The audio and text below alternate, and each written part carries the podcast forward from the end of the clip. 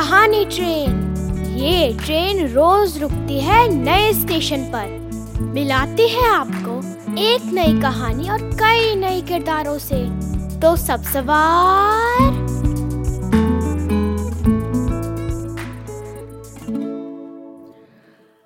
आज की कहानी है पिंकू और मैं। इसे बांग्ला में लिखा है मालिनी मुखर्जी ने।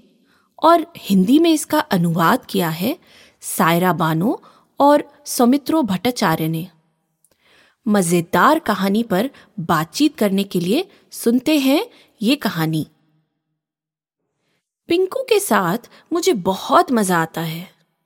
जब वह स्कूल जाती है, तब उसकी मम्मी मेरे पेट में पूड़ी आलू की सब्ज़ी, रोटी और गुड़ रख देती हैं। कभी कभी नारियल के लड्डू भी रख देती हैं। ये सब पिंकू को बहुत पसंद है। स्कूल में मेरे और भी दोस्त हैं। लंच के समय सभी के पास लजीज खाना होता है, जिसे पिंकू के दोस्त मिलजुल कर खाते हैं। घर लौटते समय पिंकू कभी कभी मेरे पेट में कंकड़, फूल, पत्ते भर लाती है। इससे मुझे बहुत गुदगुदी होती है। पर आजकल मैं बहुत उदास हूँ।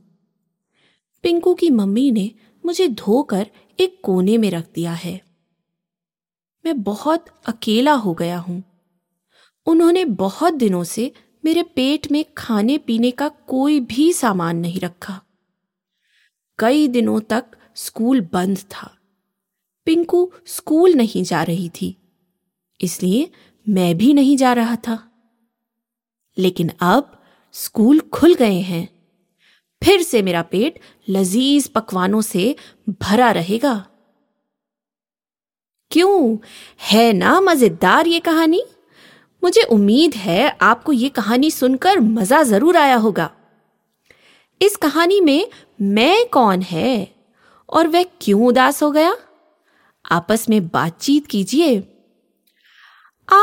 किन बातों पर उदास हो जाते हैं? और क्यों? जब आप उदास होते हैं, तब आप क्या करते हैं? मान लीजिए, आपको अपने किसी रिश्तेदार के घर जाना है।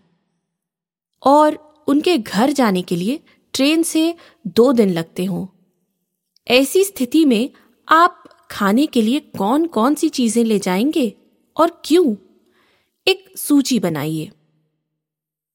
कल फिर हाजिर होंगे एक नई कहानी के साथ।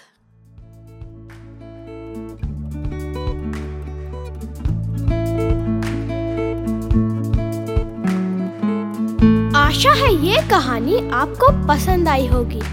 ये कहानी आपके लिए लाए रेखता, नई धारा और प्रथम।